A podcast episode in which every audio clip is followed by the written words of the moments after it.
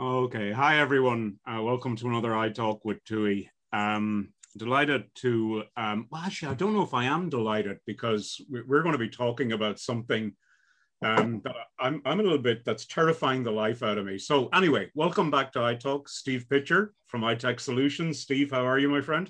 Good, buddy. How you doing? Uh, I'm doing well, thank you. And I, I hope you're the same. Well, you're, you've got less hair than me. So well, we'll come, we'll come to that later the, the um, a little less hair, just a little bit. So, um, so Steve, the, the topic of conversation that we're going to be talking about, um, when, when you filled me in on the details of this, I, I'm sorry, I, I will be honest, I am gobsmacked by what you told me. Okay. Good.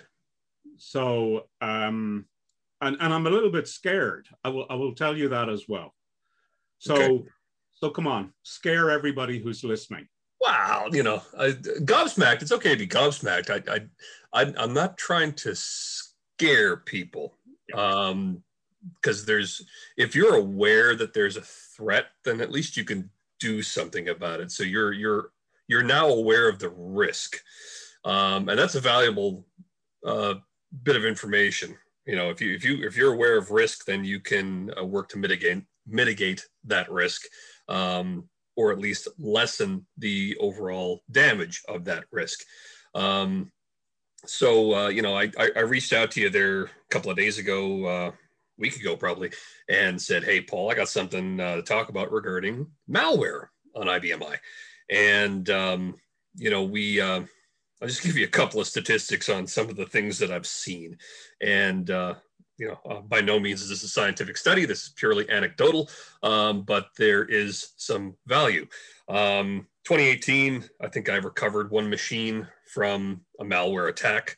2019, probably four or five. 2020, it was about 10. Majority of those on, on the last half of the year. And in 2021, I've done 13, 14 um, system recoveries uh, from January till April 2021. Um, so that's a lot. Um, so from a malware perspective, um, I think Bitdefender had estimated a 715% increase in malware from 2020, 2019 to 2020.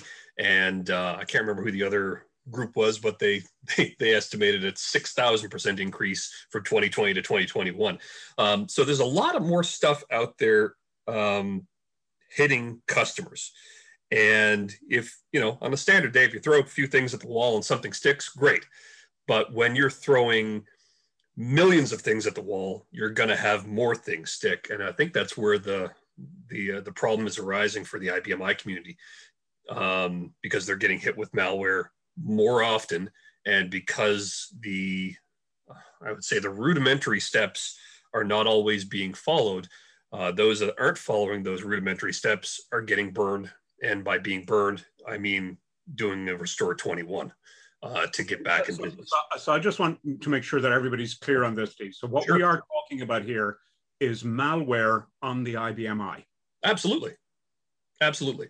Malware attacking an IBMI, not necessarily malware on the IBMI. It's on there, you know, once once it starts uh, or the results are on there on the system um, once an attack happens. So yeah, historically we've had the um, had the viewpoint uh, that, and it's it's it's correct in many ways that IBMI is virus resistant. You know, it is. If you're operating within the QSys environment, a program is only going to operate as a program object. Should a you know uh, a source member for RPG uh, or SQL is going to operate as a source member should. You cannot take that and use it maliciously or use it in a way that the system will not allow it to be used. You haven't seen you haven't seen my code, Steve. Yeah. Say that. not intentional, but you haven't. well, we're, we're, if we're talking about bad code, Paul, uh, you haven't seen my code. Okay? It compiled. Good. Let's go it's not pretty, but she's going to work. Um, so yeah, IBMI is virus resistant in that regard. But when, when you take the system and you open up Windows to that system um, by way of SMB protocol file shares through NetServer. If you open up the QSys libraries file system uh, in a uh, Windows SMB environment, or you know any type of it, doesn't have to be Windows. But if I open that up in a file share from a client, be it Linux or Windows or what have you, um, and I have appropriate rights to those objects by way of either a lack of uh, proper private authority on the objects or um, by way of all object special authority. If I have a map with those credentials that satisfy uh, any of those two issues, um, then I have the ability to really take apart a system uh, inadvertently by clicking on something I shouldn't click on, maybe open an attachment um, that has a macro. The macro kicks off. I have a drive map to my IBM I's root directory, and uh, that thing kicks off and starts uh, systematically disabling or destroying my system.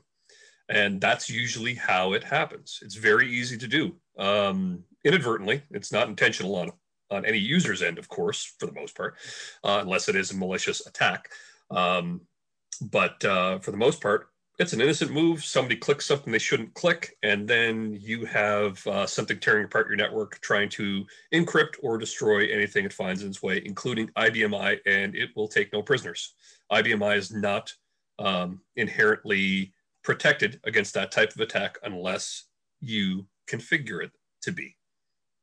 So, so Steve, uh, uh, has this been a just one particular type of malware that, that you've noticed, or has it been malware, ransomware, just the whole gamut that, that that's out there? I'd say 75% is ransomware.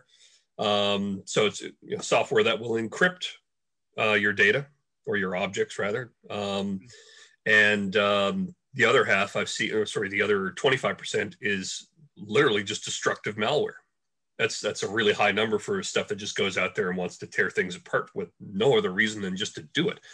Um, I'm not sure why that is, um, and I'm not sure why that the uh, the drastic increase over the last two years in malware uh, has been. Maybe it's you know twofold. I think most people are currently vulnerable. Okay, no matter what business you're in, you've had to probably alter your business for the for good or for bad. Um, you know, people that are just they're they're not in a great business to be having during a pandemic. Uh, tourism. Okay, so if, if if you're a company that is in the tourism industry, um, and and my my wife owns a mini golf course, an indoor mini golf course, and uh, you know I see it on the bottom line. I see it when we're in lockdown that it's not good for business to have people unable to come and spend your money. Uh, it's not good. So people in those industries they have to pivot they have to lay people off they're already down and this stuff is maybe taking advantage of that especially the ransomware stuff so it sees a company who's down you know um, and it's it's it's a great target because it's going to kick them when they're down and say hey if you want to save what's left of your business you're going to you know pony up some bitcoin and um, uh, you're, you're you're at least back in business if they actually give you the ability to decrypt your uh, your objects um, which is not always the case. The other side of the coin is that some companies are positioned very well from a pandemic perspective. Um, you know, I could imagine uh, people who make sanitizers. You know, you're already in that type of field that you're uh, you're making. I know people in uh, a couple of my customers are in apparel. They make clothes. What have they been doing for the last nine months, 10 months? They've been making PPE gear, smocks and capes and blankets and this and that. They're making, hey, they're doing real well. And they got deep pockets, you know, because of that, or at least a good war chest because of that.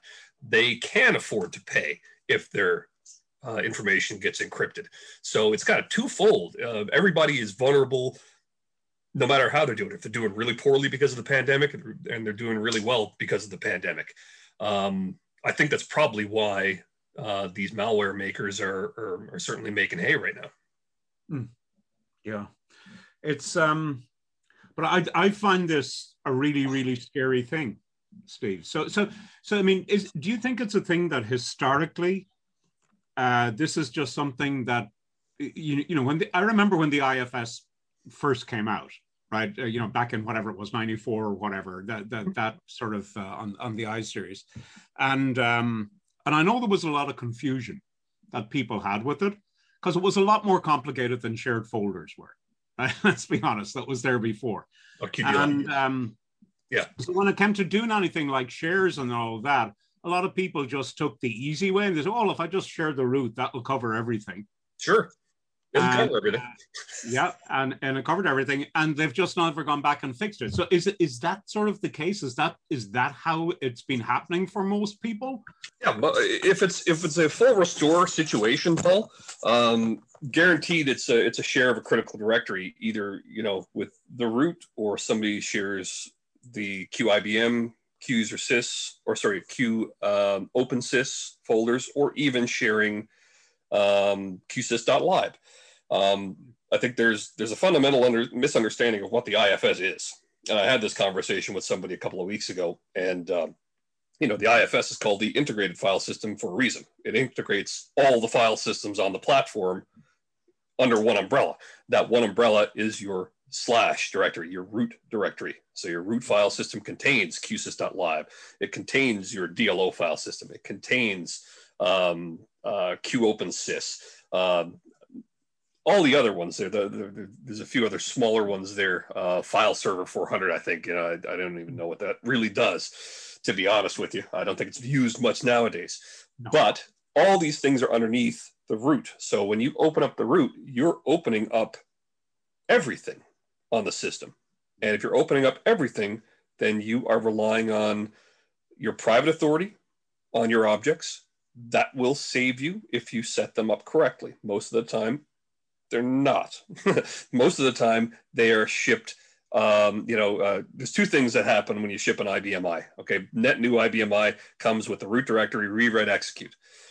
That's seldom taken down to read, execute. So the authority problem uh, gets inherited and propagates through the rest of the IFS for custom folders that you build. You have a payroll folder, an EDI folder, or whatever folder. That's usually set to read, write, execute for Star Public. Not good. Um, and um, the other thing is Q create authority. That's the default um, uh, public authority setting. It's shipped to star change. Okay. It ideally should be star exclude. Next to nobody is running at star exclude. So what happens? You create a library or or a schema star public star change is what it and you've got to be diligent because it's not the easiest thing to turn off that q create authority because you might have something that's worked for 30 years and it builds temporary tables temporary um, you know libraries and things like that and then that process will stop working properly. So you got to be diligent. I'm going to create a library i'm going to create tables i'm going to create programs i'm i've got to go into those things and set the authority properly so when you have a share of the IFS, that private authority may or may not, in the most case, help you. For those who it does help, um, you've locked everything down with uh, proper private authorities, but hey, guess what? You're running security level 20 and everybody has all object. Or you're running at security level 30 and the way you got from 20 to 30 was put everybody in a group, gave the group all object, then went to Q security 30. and you know, it's and, that, and that's the easiest way to get to 20 to 30. It is. Um, you know, does it get you there? Yes. Does it really do much for you from a security standpoint? No, it does not. I've seen it keeps, it keeps the auditor happy. You're on level 30. It keeps the auditor happy. And you don't want to get me started on financial auditors doing IT security audits because, brother, that's a hour and a half conversation by itself. Um, but, but, but tell me something tell me something, Steve. That that the yeah.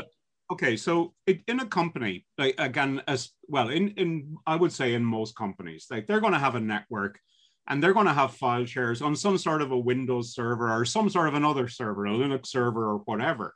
Mm-hmm. Um, so is, is it a thing that when these companies get these malware attacks, that those servers get hit as well? Sure, absolutely or or is it a thing that they that people have security set up properly on those servers? So so the malware attack is minimalized on those servers. Just just sort of that person's personal directories? Well um, you know linux if, if you look at the average linux linux distribution when it when it is installed it is installed pretty secure okay? So your risk is a lot lower. Um, you know, in, in order to invoke root authority with a sudo command or something like that. Um, you know, the, the, the average user doesn't get to do that. Um, from a Windows perspective, uh, it's, it's, a little less, in my opinion. Um, but still, there are some safeguards in there. You know, most people aren't on their domain as a domain administrator, so their rights to a local machine on the network um, is usually pretty minimal, which is it's good, but doesn't mean that it's uh, infallible because most of the time when we see get a call from an IBMI customer, it's okay, yeah, we're, we're focusing on the IBMI. Great. We've got these other teams that are focusing, focusing on the 132 Windows VMs that just got hosted. And um, we, we have seen that most of the time. So while, you know, it, it is pretty good, it doesn't mean that you don't have people with map drives uh, with domain admin rights or rights to those local VMs that can cause a problem. So it's not just for IBMI; it's it's every operating system. Uh, if you're in charge of your Linux distros, then you need to harden those. If you're you know in charge of your mainframe, you need to harden it. I don't care what it is. Um, anything not protected properly will be destroyed. Yeah, it's kind of how it works, right? So Okay, so so to, to, sum this up, then, Steve, your your advice to your minimum advice to people, what they should be checking on their system right now. Minimum advice. Okay, number I have two rules. Okay, and the two rules. This is this is Steve's uh, you know list of commandments. I I'm gonna get a I gotta go get a piece of uh, uh, a stepping stone, you know, a garden stone out there and start chiseling in the rules. Number one. I just had a visual of what that would look like. It's awfully foolish. uh, no, but really, there's there's two rules, right? So um, only share what you must share. Hmm. Number two, properly protect what you share. All right.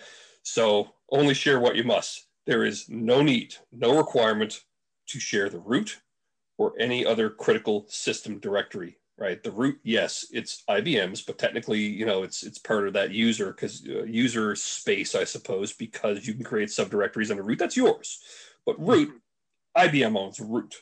Do not share root. Do not share any other critical IBM directories like QSys, like QDLS, like QOpenSys, QIBM. Um, period.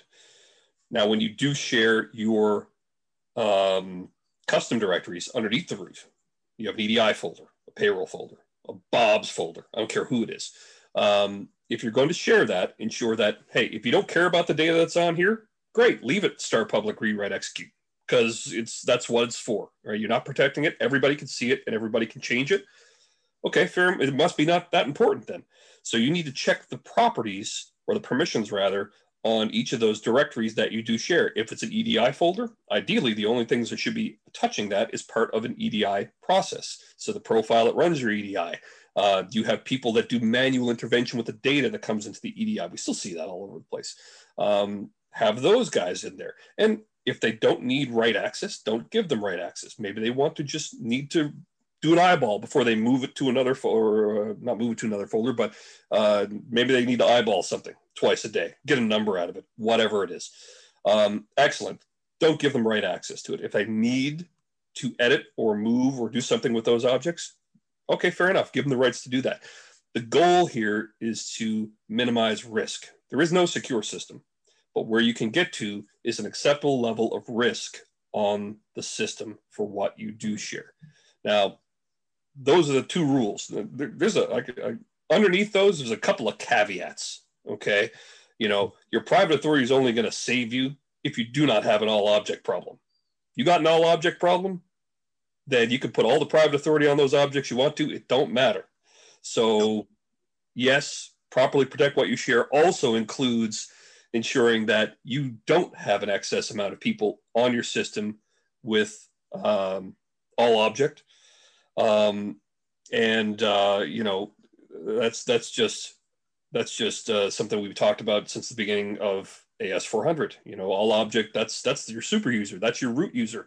Um, I, I, was I was doing an assessment for a customer literally this week, and um, who um, they had a I, I put on some some auditing on uh, on socket connections hitting their system because I'm, I'm just trying to understand where some where some things are coming from.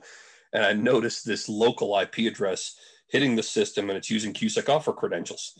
Bang, bang, bang, bang, bang. Every three minutes or three seconds rather, QSECOFR was hitting the system. like, what's this IP address? Because we've got somebody's using QSECOFR credentials trying to hit the system from there. And they're like, oh, that's a Twinax controller attached to a printer. I'm like, oh, okay, excellent. So why does that have QSECOFR credentials? Don't do that. This is basic stuff.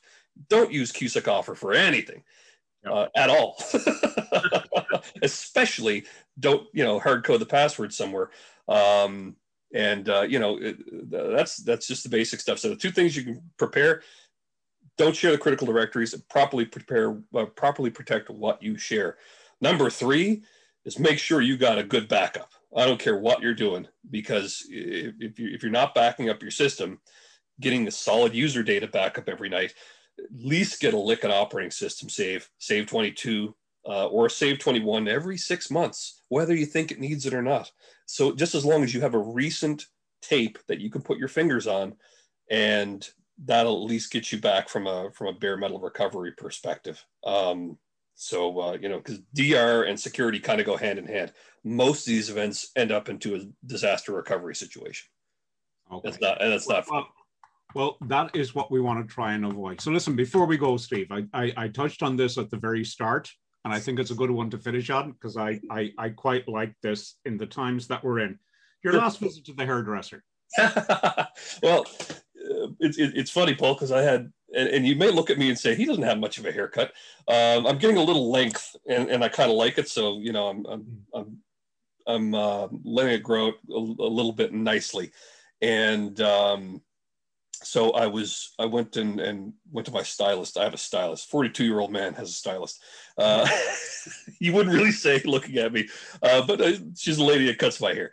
So I, I went over to her house and um, uh, it was about, about a week or two ago. And um, yeah, it's about two weeks ago. And I'm sitting in the chair and listening to the news. And hey, uh, government just says that we're in lockdown. Okay, excellent. We're in a two week lockdown because our COVID cases are out of control. Aptly timed, I'm getting a haircut. So, yeah, it was it was an interesting time, but it, it was what was good about it though is while I was there, uh, she's like, you know what? I haven't hugged anybody in about a year. I'm thinking, yeah, I'm, other than my wife and kids, I haven't hugged anybody either. So, you know, she gave me a hug and it was like, oh, this is excellent. This is the first person I've hugged in a year. And I'm thinking, man, I'm a hugger. When this thing's over, you're not going to know what a hug is, people. Because when I meet you at a conference, Paul, look out. It's going to be, you know, it's to be rough. uh, it, it's it's the first person uh, at the airport who's nice to you, Steve. That that that that's who I'm worried about. oh man, yeah. Well, you know what? I think once if I run into Charlie Guarino, uh, it's it's probably going to create some sort of a hug black hole that's going to envelop the, the Earth or something like that. It's going to be it's going to be uh, yeah, it's going to be out of control. Oh, okay. I think I think with that visit vision of you and Charlie creating a back hole from a hook. so, uh, Steve, thanks for taking uh, the time to to talk to me, and I do hope everybody pays attention. Please go have a look at your system, check out what what uh, Steve has been telling us, and uh, so, Steve, thank you. Till the next time. You bet, buddy. Thank you. Okay, everyone, that's it for this iTalk. Uh, tune in again for the next one. Bye for now.